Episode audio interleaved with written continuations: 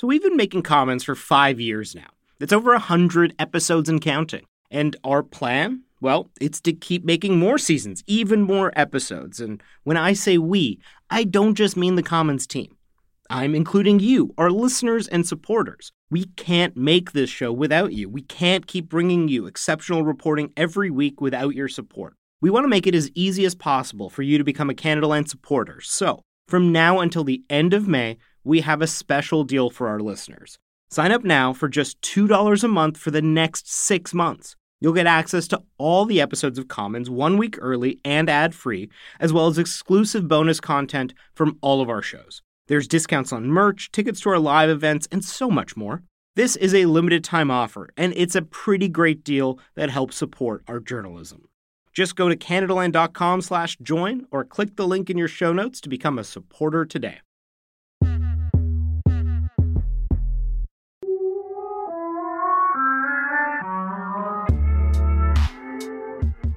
Here's the official story. It's December 10th, 1993 two Toronto police officers, Rick Shank and Glenn Aslett, are in a residential street in Scarborough, a working class suburb of the city. These two police officers were sitting in their car. They see a man approaching a car which they thought had the engine on. That's Bruce Livesey. He's an investigative journalist who's covered the Toronto police, and he reported this story for us. The officers later said that they believed the area to be, quote, drug infested. So they were suspicious of the man. Maybe he's trying to steal the car. So they get out to ask him some questions, and when they do, police say the man assaults Shank and then runs into one of the houses. That man's name is Paul Reese. The officers said that Reese pushed one of them in the chest, and that would be a crime. So they go into the house to arrest Reese. The police claim that they knocked on the door and told the woman who answered that they needed to get the man who just pushed them. Then they say, Reese reaches across the threshold and punches one of them in the eye out of nowhere. Police claim he resists, but they're able to restrain him. They cuff him and take him to the police cruiser. On the way back to the station, they say that Reese tried to kick out the window of the car. So they stop the vehicle and they restrain him and then they continue on their way. And when they finally do arrive at the station, they say that Reese goes totally limp. They claimed he was faking it, that he was pretending to be knocked out. Paul Reese is charged with assaulting a police officer. But that's only one side of the story. So the story that Reese tells was, in fact, much more troubling, much more horrifying. Reese still lives in Scarborough, and Bruce went down to meet him at a local bar. We sat in the corner of the bar with the recording equipment, and he related the story in great detail. My name is Paul Reese. I work for the Metro Convention Center. On that day, we was at home. Me, my mom and dad, my brothers and sisters, and some friends downstairs in the basement was playing domino. And we got this loud bang at the door. Boom, boom, boom, boom, boom. So my mom went to the door and I follow after. So when she opened the door, there was um, two police officers standing in front of the door. Those officers were Rick Shank and Glenn Aslett. And they said to her they needed the guy, the guy that went in the house, that came into the house. So I said, I said to my mom, well, if they don't know what they're looking for, close the door. Reese says that one of the officers then grabbed his mother and pulled her outside, and then another cop comes in the house and grabs a hold of Reese. They grab mom from out of the way now and pull mom outside. Then Shanks gain entry to the house by rushing me to the wall, boom, and tell me, get down, you're under arrest. I said, get down under arrest for what? I said, I ain't doing nothing. And with that, uh, my dad came down the step and he pushed back dad. And then he got this flashlight. We push up under my neck and brace me up to the wall and tell me to get down. So I said, I'm not getting on. Then he hit me inside the, the side of my ribs with the flashlight, with this arm black thing. In the instant, I see he hold his, he put his hand to his gun, so I grab his hands, and me and him start a struggle, and we end up falling down the stairs. Then shortly after, when we fell down, there's a bunch of cops them came in, and they grabbed hold of me, right, and then took me outside. They, they put on the handcuff outside of my house on the ground.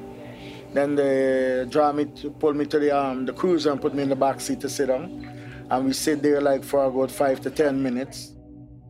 Now, think about what Paul Reese is describing here.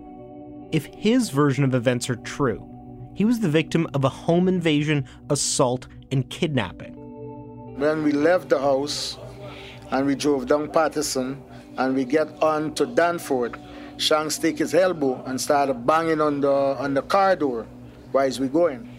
So by the time we get to Birchmount, going beside the Pine Hill Cemetery, that's where they pull over in the Hill Cemetery, in front of the gate.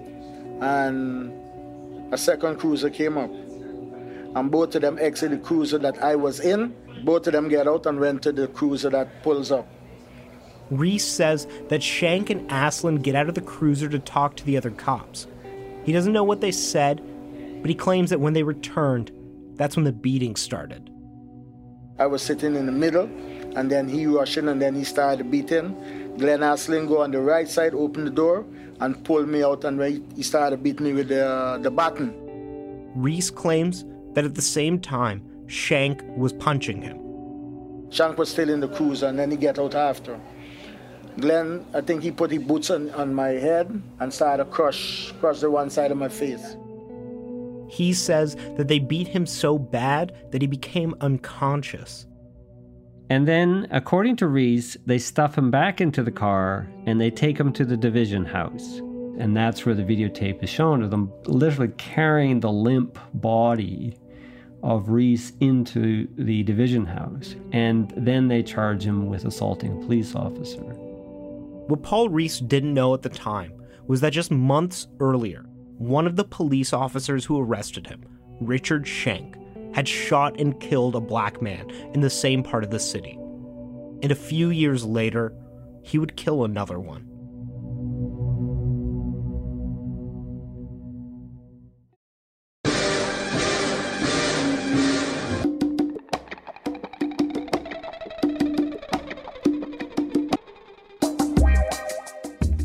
In the 1990s, Rick Shank shot and killed two black men while working for the Toronto police.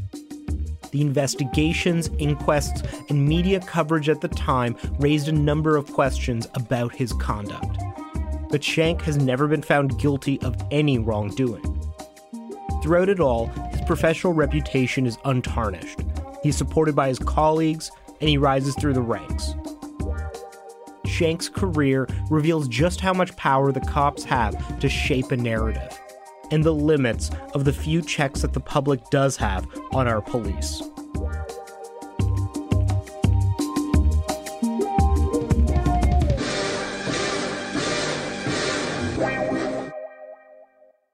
I'm Arshy Mann, and from Canadaland, this is Commons.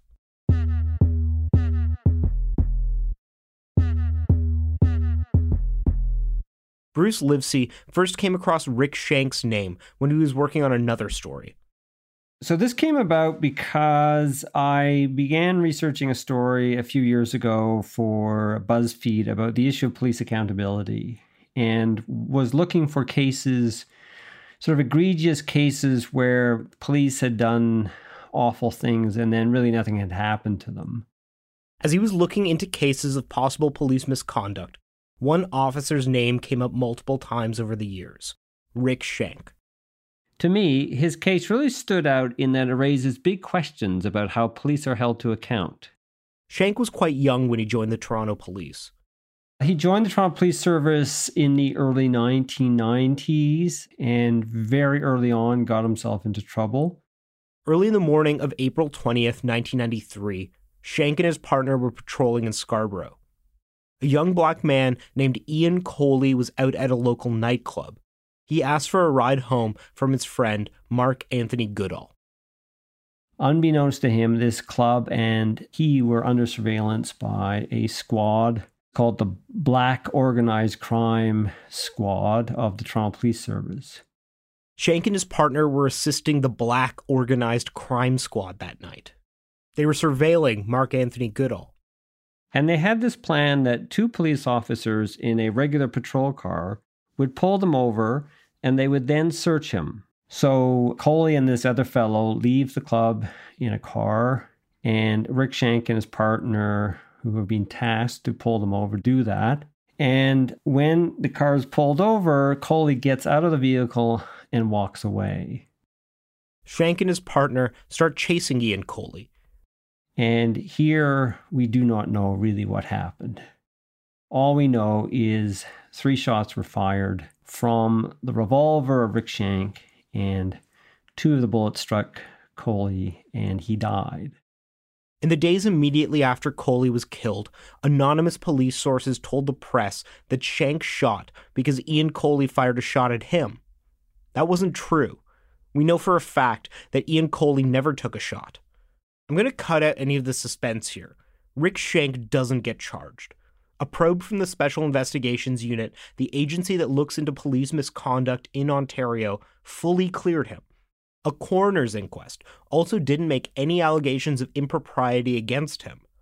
But the details of the case are still important to talk about, especially in light of other cases that Rick Shank eventually becomes involved in. So here's the facts of the case that aren't in dispute. And just to be clear, I'm taking this all from contemporaneous media accounts that covered the inquiry. The Ministry of the Attorney General refused to release the SIU report to us, and they didn't give us a reason why. So, back to the facts.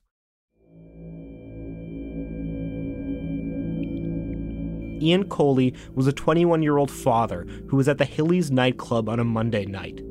He grabbed a ride with Mark Anthony Goodall, who was going to drop him off at his girlfriend's house. The Black Organized Crime Squad were tailing Goodall, who they suspected of having drugs. So Coley realizes that they're being followed and he decides to walk the rest of the way. He asks Goodall to drop him off and he gets out. The two beat cops, Rick Shank and Chris Size, start to chase after Coley, and he runs. They end up in a backyard. Shank fires three shots, two of them hit Ian Coley. Now, this next part is also entirely undisputed. He's lying on the ground with a couple of bullets in him. None of the officers, but Shank in particular, did not give him medical assistance. And Shank later testified that he did not give him medical assistance because he was worried that Coley had perhaps a second pistol on him. At the inquest, Shank was asked if it ever occurred to him to help Coley as he was bleeding out. Quote, It occurred to me, but I was not going to do it. I was not going to put my life in danger or other officers' lives in danger by approaching him. Ian Coley died at the hospital. At the inquest, the pathologist who did Coley's post mortem said that he was surprised that Coley's wounds killed him. Quote, I don't think these are inevitably fatal wounds. We don't know if Coley would have survived if any of the Toronto police officers had given him first aid. Mark Anthony Goodall was initially charged at the scene with possessing a firearm, but the police dropped those charges. In his care, they found cocaine, scales, and a knife. The drugs were seized, but they didn't charge him in connection with any of that. Okay, so that's what both sides agree on. Now here's what Shank says happened. He claims that as he was chasing Ian Coley, he notices that he's carrying a gun. As Coley is climbing a fence, Shank says he pointed the gun at him. He hears a loud bang, which he thinks is a gunshot. So Shank tackles him. They're grappling on the back of a covered truck. He sees Coley's hand moving towards him, the one with the gun in it. So he fires his gun into Ian Coley. And at one point, Shank claims that Coley says to him, quote, You're lucky I missed. As Coley bleeds out on the ground, Shank finds a semi automatic next to him and he picks it up with some cellophane and moves it. So that's Shank's story. And it's a story that both the SIU and the jury at the inquest agreed with. But at the inquest, Peter Rosenthal, who is the lawyer for Ian Coley's family, advanced another theory. Specifically, it had to do with the gun that the police say Coley had on him.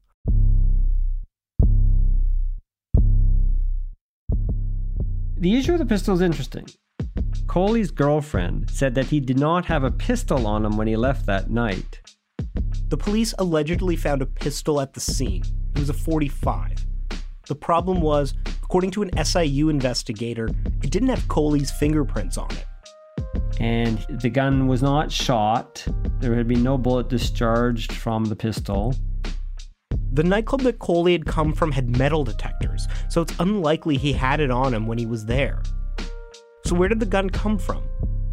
At the inquest, it was suggested by a number of witnesses that the gun likely belonged to the driver of the car, Mark Anthony Goodall. They say that Coley likely grabbed it when he left the car. But Rosenthal accused the Toronto police of taking the gun from Goodall and planting it next to Coley after Shank had shot him. After all, the gun had never been fired, According to the SIU, Coley's fingerprints were never found on the gun, and Shank had actually picked it up and taken it to the police station before turning it in. Mark Anthony Goodall had been charged with possession of a firearm before the charges were dropped. And even though cocaine was found in his car, Goodall was never charged for that. Rosenthal argued that the cops had made a deal with Goodall to let him off of the gun and drug charges if he kept his mouth shut. Now, there's never been any direct evidence to support this theory, and the inquest and the SIU both rejected it. We don't know why the SIU wasn't convinced by this line of inquiry, because again, we were refused access to their investigation. But we did get a chance to speak to Howard Morton, who was the head of the SIU at the time of the investigation into Rick Shank. The SIU was just in its infancy at the time. The SIU was created in 1990 following a provincial report by Stephen Lewis, which was called for because three black men had been shot, I think, in a perhaps a two year period, maybe a little bit more or a little bit less. So the SIU was set up rather hurriedly. And the relationship between this new agency and police forces was immediately antagonistic. And the feeling among the police, including chiefs and particularly the associations, was we can get, let me put it this way, we can get rid of the SIU. They're new, they're making mistakes, they're slow on their reporting, we have lots of criticisms of them. So if we give them a hard enough time, we may be able to get rid of them. Now, Morton is only speaking in generalities about some of the difficulties that the SIU had in its early years, and not specifically to the Shank case. But some of what he says lines up with the issues with the Shank investigation that were raised during the inquest. First, it took investigators over two hours to arrive at the crime scene.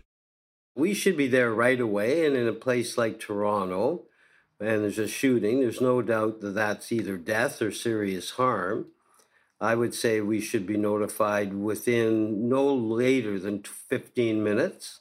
I appreciate they had to go through maybe one senior officer to do it, but they would delay notifying us. And while we were in the dark, didn't know about it, the police force itself would be conducting what they called a parallel investigation on the scene. And when the investigators did arrive, they didn't actually go to the scene of the crime to secure the evidence, which was especially an issue because Morton alleges that the crime scene was tampered with when the gun was moved. Remember, Rick Shank picks up the gun and takes it with him. Back in those days, because we were so short of people, I, I went to at least half of the shooting incidents myself, and I'm not a trained investigator by any means.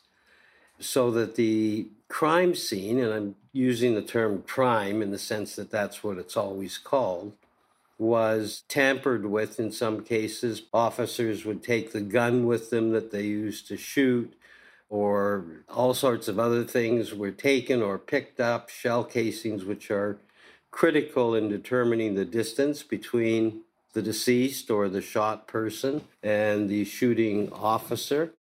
As we mentioned earlier, in the particular instance of the Coley case, not only did Shank move the gun, but he actually took it with him to the station. First of all, Shank should not have even touched the gun he alleged Coley had. It should have stayed wherever it was, but it should have been seized. Somebody should have watched over it. until an officer who was not part of the incident but would have become part of the parallel investigation came to safeguard it. It should not have been removed from the crime scene. Imagine if that happened in a if Joe shot Mary. I mean, Joe picks up the gun, he says that Mary has and takes it home. I mean, the police obviously would deem that to be incriminating evidence. So it shouldn't have happened, unquestionably. And then there's the fact that Morton says police officers often didn't cooperate with SIU investigators. We did not use the term subject officer and witness officer back then when I was there. So that any officer who was at the scene or in any way involved was required by the statute, in my view, to do two things. Number one, provide a copy of his or her notes forthwith because officers are supposed to do their notes at the end of a shift, right? And the second thing was they were required, in my view, to be interviewed by SIU. And what we found is that they would either initially refuse or dilly dally for months and months and months. Of course, they would be speaking to a lawyer, as is the right to do, so that when we finally did get notes and or interview or both, it had obviously been very carefully pored over by their lawyer. Rick Shank didn't talk to the SIU for over a year. Shank was cleared by the SIU in July of 1994, and at the time, Howard Morton called him, quote, courageous. When Paul Reese was arrested by Rick Shank and his partner Glenn Aslin back in 1993, he had no idea who Ian Coley was. He didn't know that Shank had shot and killed a black man months earlier, and that he was being investigated by the SIU and was refusing to do an interview with them. Reese says he sustained substantial injuries during his arrest. My broken teeth, right? I couldn't eat for a couple of days. My eyes were swelling, my nose was, my mouth was busted. Reese says that the damage to the wall from when he was arrested at his mother's house is still visible. Yeah, I hit my head. Up to now, the print is still in the house. Because I went there to pick up mails and I saw when the girl opened the door, I saw the body print is still indented in the wall. Reese was charged with assaulting a police officer, and his case went to trial. But the thing that stands out about this case is that the trial judge found there was absolutely no cause for Shank and his partner to arrest him. He had done nothing wrong. It looks like, in fact, they not only had no one done anything wrong, but they got the wrong guy. It was his brother who had gone from the car into the house, not him. So they didn't even know who the hell they were looking for. While the trial judge indicates that she has issues with Reese's testimony, she says there are, quote, signs of bias with his testimony and that the evidence does not support his claims about the extent of his injuries. She does ultimately find Reese not guilty. Not only does the judge find Reese not guilty, she has some unkind words for the Toronto police. Quote, the court is troubled by the conflicts in the evidence among Crown witnesses, and particularly with how the evidence of officer counsel conflicts with the videotape. The court finds the evidence of Constable Shank to be unreasonable, particularly his suggestion that you were faking. Remember, the police claimed that Reese was pretending to be unconscious. The court completely disagreed.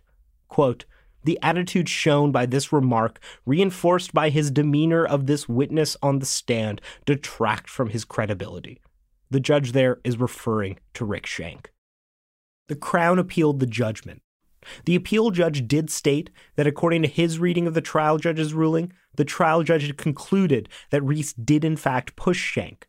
The appeal judge also found that the trial judge made errors in her decision. But ultimately, the judge decided it was not in the best interests of the community to order a new trial, and the appeal was denied. According to Reese, he received a settlement from the Toronto police, but he's still upset by the incident.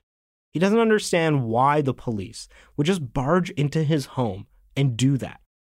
I never had no charge with a police officer. I never had nothing resisting with the officer. And suddenly, the officer come to my door and questioning my mom. I just reach out and punch her for no reason. I, I really felt hurt at the time because I know I didn't do nothing wrong. But the way he handled me was wrong. because I, I didn't do, I did, number one, I did not touch him, period. I didn't touch him at the door. And that was the statement I get in court saying that I reached out over my mom and punched in the face. For what? For what? I you know not needing nobody even touch mamas yet. It really, it really bothered me. Really bothered me. And I wish that this, you know, incident never happened. So what happens to a police officer after this kind of a judgment? What were the consequences for Shank and his partner? There were no consequences. The only consequence was that the public had to pay, you know, they, there was money paid to prosecute this case, but there was a, a settlement reached by the Toronto Police Service and his attorney to settle a lawsuit. In just a few years, Rick Shank would be involved in another high profile case of alleged misconduct. This time, it would end with him being charged with manslaughter. On Easter Monday, 1997, Shank is working with a drug squad. His team gets a tip from a paid informant that a Jamaican man named Hugh Dawson was going to sell some drugs. So Shank and his crew decide they're going to arrest him after the deal goes through. It was done very hastily. This decision, we're gonna we're gonna take him down today, and they, he kind of pulls in his crew in very quickly to do it. So there was a lot of disorganization, it seems. After their informant buys $600 worth of cocaine from Dawson, the cops decide to go get him. They claim later that the informant told them that he had seen that Dawson had a gun in the car. So their plan was that Dawson was going to be was traveling up a road in Scarborough. He was going to come to a light, and they were going to box in his car and ask him to get out of the car, and they would arrest him. That was the plan. And that's not at all what happened. All of the officers are dressed in plain clothes and are in unmarked cars. The idea is to have a car that would stop in front of him, a car that would block him on the side, and a car that would stop him from behind. So there'd be three police cars wedging him up against the curb so they, they couldn't move, they couldn't go anywhere. That's what you're supposed to do. That's not what they did. Instead, they only had two cars one in front of Dawson and another behind. What they did is they had two cars. They had a car in front of Dawson's vehicle, they had a car beside it, and the car behind them was a civilian vehicle full of, I think it was a family of five, including children. This all occurs at a, um, a street light. So the cars have all stopped at the street light, two lanes going one way. The cops get out of their cars and charge Dawson's vehicle. And remember, they're not wearing police uniforms. So Dawson, who was a drug dealer, possibly thought that he was being taken out by his competition in the drug trade and not by police. And that might have governed his actions. If he had known it was the police, he might have simply gotten out of the car and given himself up. But according to witness testimony, they rushed the vehicle, and Dawson just might have freaked out. What happens next is the part that's in dispute. Witnesses, including the family that was behind Dawson's car, claimed in court that the cops broke Dawson's windows and then he tried to reverse out of there. The cops claim that they identified themselves as police officers and then Dawson tried to escape, so they smashed his windows. Another cop, Constable Lorelei McIver, also dressed in plain clothes, runs to the civilian car that's parked behind Dawson with her gun out. And this is the part that I find really shocking. She yells at the woman driving the car to ram it into Dawson's vehicle. In court, the woman said that she was convinced that this was a carjacking and that she was going to die. So, this was so badly managed that you had a police officer holding a pistol trying to get a civilian to drive her vehicle into Dawson's car to stop him from driving away. So, that's how badly this kind of all went south two cops, Rick Shank and Rajiv Sukumaran, end up firing their guns. Sukumaran shot once and didn't hit Dawson. Shank hits him nine times. Shank and Sukumaran both claim that they shot because Dawson had grabbed a hold of Shank's gun. Dawson bleeds out and dies. According to the police, the last words he spoke was, quote, okay, I give up. I'm dead. The cops had claimed that their informant told them that Dawson was armed. They were working under the, the wrong assumption that he was armed. He was not. In less than five years, Rick Shank had shot and killed another black man. And this time, there's no question as to whether or not he had a gun. Once again, the police service rallies behind Shank. David Boothby, who was the chief of police at the time, comes to the scene and issues a statement. Police say that Dawson had tried to grab Shank's gun, and that's why they had to shoot him. Now, at the time, the SIU had an agreement with all of the police services that the police shouldn't put out statements about any SIU investigations, and that actually became a law in 1999. But here was the chief of police completely preempting the SIU. Andre Marin was the head of the SIU at the time of the killing of Hugh Dawson. The police services originally uh, in the 90s, they would quickly issue statements, official ones, leaked ones, to illustrate the police services position, which normally would be to exonerate or provide some kind of blame, blame the victim statement. And that would taint the public's view of the case, witnesses' views of the case, and police officers who wouldn't want to contradict the, uh, the lead uh, statement of the police service. When a police chief issues a statement supporting his officer in the middle of a SIU investigation, you know, not only does it reach witnesses, police witnesses, the public, but it affects your jury pool as well. It was extremely detrimental to the integrity of the SIU investigation. And just like with the killing of Ian Coley, the SIU says the officers didn't cooperate fully. Initially, they refused to talk to the SIU. And according to press reports from the time, all of the officers, both the ones directly involved in the takedown and those that were witnesses, met together in secret at least twice. In general, witnesses aren't supposed to confer with each other during a criminal investigation and it took days for investigators to get the evidence that they needed. Andre Marin says that this often happened during SIU investigations because of the involvement of lawyers from the police union. Unfortunately, up until very recently, the first people that the police would notify before the SIU were police union lawyers who would then attend the scene and write the police officer's notes, sometimes in a group. I mean, it's crazy. It makes no sense at all. And then the SIU was called in clear breach of the law. The law says the SIU shall be notified immediately, not an hour later, not the next day, not after the police lawyers have written police officers' notes. Immediately. It, it cannot be any clearer. And because of the fact that there are no consequences, I mean, to uh, breaching that law, it's a free for all.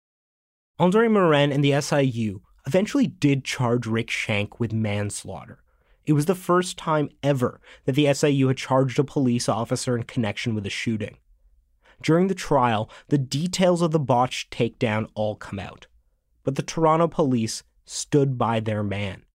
During the Dawson trials, always police officers there showing their support. Chief David Boothby, who was chief of the police at the time, he showed up in court one day so the police institution, the Toronto Police Service, had thrown their support behind Shank. He was their guy. And in their mind, he had done nothing wrong. Andre Marin believes that the chief showing up was entirely inappropriate. It's not unusual that in an SIU case, a whole bunch of officers show up to show, show their support. It's rare that the police chief shows up. It's intimidating to witnesses. It doesn't advance the case. I mean, there are various ways to show your support, but stacking a courtroom full of police officers on duty, off duty, and the police chief makes it intimidating for the court process to unfold. Shank's prosecution came down to the question of whether or not Dawson had grabbed the officer's gun. The jury was unable to come to a consensus, so the judge declared a mistrial another trial was held, and they went over much of the same evidence. This time, the jury acquitted Rick Shank fully. Despite the fact that Shank was found not guilty of manslaughter, there's no question that something went wrong in this takedown. Shank was in charge, and because of the police's actions, an unarmed man was shot nine times and died. Does that kind of screw up at least get you fired or disciplined? There were no consequences to Officer Shank that we know of. And, you know, we know Mr. Shank kept getting promoted, so clearly they didn't have any issue with him. Rick Shank continued to be an officer in good standing with the Toronto police. But in 2013, he was again accused of misconduct. This time, the allegation came from a defense lawyer working for a client who had been arrested by the Toronto police. The man's name was Veli Chenmani, a self admitted cocaine dealer. So, Veli Chenmani is a young Southeast Asian drug dealer, a cocaine dealer in the uh, Toronto area in his 20s, going about his business. And at some point, the Toronto Police Service, the drug squad, gets wind of him. And for about, I think it was like over a two or three year period, they're trying to get him. They're trying to arrest him. They, they pull him over and they search him, but they never, he's clever enough to always to ensure that he's never got drugs on him and they can't get him. So one day in 2008, he drives down to downtown Toronto in his car and he leaves the car in a parking lot and goes off and does his clubbing and spends the night at a friend's place. And around 10 o'clock the next morning, he goes back to his car and the windows have all been smashed in and his dirty laundry's been taken and about $4,500 have been taken in of his rent money. And he calls a friend and he says, I think the cops broke into my car. And then about uh, 10 days later, a few days later, the police arrest him as part of a big operation they were doing focusing on meth dealers, even though he was a cocaine dealer. So the case goes to trial in 2013, about five years later. And by then, he has hired a very talented criminal defense lawyer by the name of Leora Shemesh. And Shemesh looks at the evidence and comes to the conclusion that her client, Mr. Chen Chenmani, was framed and had been framed by Shank and his crew that were going after this meth operation. Here's a recording of Bruce's conversation with that defense lawyer, Leora Shemesh, who he spoke to while reporting a story for BuzzFeed a few years ago. Bruce recorded this for a print story, so the audio quality is going to be a little bit lacking. So they say they follow his car to the downtown core and watch him go into a club. And they they watch the car overnight, and they peer inside the window, and they believe that they can see the drugs in the backseat. They smash the windows, they go in, and they say they find this bag of seven kilos of meth. Now, there's a few problems that Shemesh sees with this story. First, she says that Chenmani wasn't a meth dealer. My client never dealt in meth. He was a coke dealer. Didn't even know what meth was. And then there's the fact that Chenmani was wiretapped. So how did he react to the alleged seizure of $300,000 worth of drugs? Sure enough, there is no reaction. What he does is he calls his lawyer and he says, you know, these fucking cops are at it again and they broke my windows. You know, you lose a million dollars worth of drugs you're going to be making some phone calls. You know what I mean? You're going to be concerned about who is owed uh, that money and who to pay back and what are we going to do. And there would have been a flurry of activity on the phone, right? People would be calling each other and saying, what, what are we doing? What Shemesh argued in court happened was that the police were frustrated that their surveillance of Chen Chenmani hadn't turned up anything so they planted the drugs on him. And she argued that the drugs came from Rick Shank. A little over a week before the police broke into Chenmani's car, Shank had allegedly stopped two people in a van that were leaving a meth lab. Shemesh says he found 52 kilos of methamphetamines in the back. She claimed in court that Shank seized the meth and then let the people go. Didn't get their names, didn't get their ID, said they were like Asian nationals, as he called them, and didn't get any information from them. It makes no sense. Not even possible. The story from Shank is I certainly pulled them over, and the property report suggests that he did seize a massive amount of methamphetamine. The question is, why didn't he arrest them and bring them into the station? Like police procedure is if you find $3 million worth of meth on someone, you usually arrest them, let alone and find out who actually they are. And then just over a week later, Shank's old partner, Glenn Aslin, claims that he sees kilos of meth inside Chenmani's car, so he breaks the windows and seizes it. That's the same Glenn Aslin that, alongside Shank, arrested Paul Reese. Shemesh said that it would be hard to believe that Chenmani would leave $300,000 worth of drugs in a car in downtown Toronto overnight. The judge in Chenmani's case, Michael Dambrot, didn't believe what Shemesh was saying. The judge that I was appearing in front of was a judge who just could not get past the notion that this was possible. The uh-huh. police could be that that they would put together this concerted effort to lie and per, you know perpetrate a fraud on the court. He didn't think he, he thought that was out of the realm of possibility. He found Chenmani guilty and sentenced him to prison. Neither Rick Shank nor Glenn Aslin were found to have done anything improper in this case. Rick Shank was recently promoted again. He's now an inspector with the Toronto Police Service. And in fact, his last promotion occurred under Mark Saunders, who was the first black police chief, which really says something about Saunders, who claimed that he was trying to bring the Toronto Police Service into the present day in terms of race relations.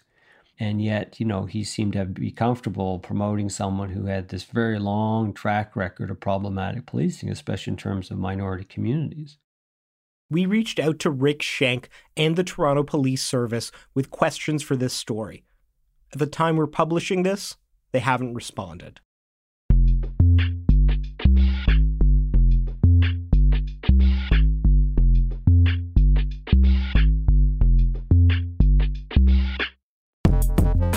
Rick Shank today makes over $170,000. From the outside, it doesn't appear that the two black men he shot and killed were an impediment to his rise through the Toronto Police Service. Paul Reese isn't particularly surprised. In his view, his experiences with Toronto police over the years have sometimes involved racism. They have a profile about people like, you know, black people like, I don't know if they have a vendetta against us or what is the problem? Why they target us? Right? I don't see the reason. What's the reason for it? But it happens. And Shank is one of the few officers to ever be charged in connection with a police killing. The SIU was created 30 years ago, and in that time, only one police officer in Ontario has gone to prison for killing someone while on duty. That was James Forcillo, who shot and killed Sammy Yatim on a Toronto streetcar in 2013. Other provinces have similar records. The truth is that when a police officer kills someone in this country, even an unarmed person, they're very unlikely to get charged. They're even less likely to go to prison. Isn't it bizarre that in almost every single instance where a police officer kills someone, they're deemed not to have done anything criminal? In a case like Rick Shanks, in which the SIU thought they had enough evidence to bring charges against him, it didn't even hinder his career. He still gets to be a police officer.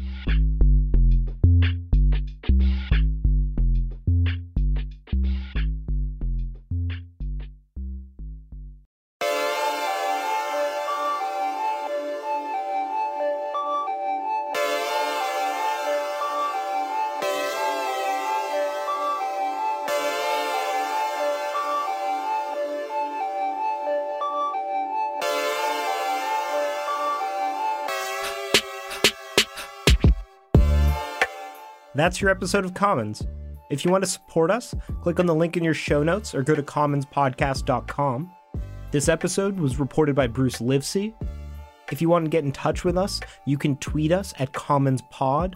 You can also email me, archie at canadalandshow.com. This episode was produced by Bruce Livesey, Jordan Cornish, and me. Our managing editor is Andreas Schmidt, and our music is by Nathan Burley. If you like what we do, please help us make this show. Click on the link in your show notes or go to commonspodcast.com.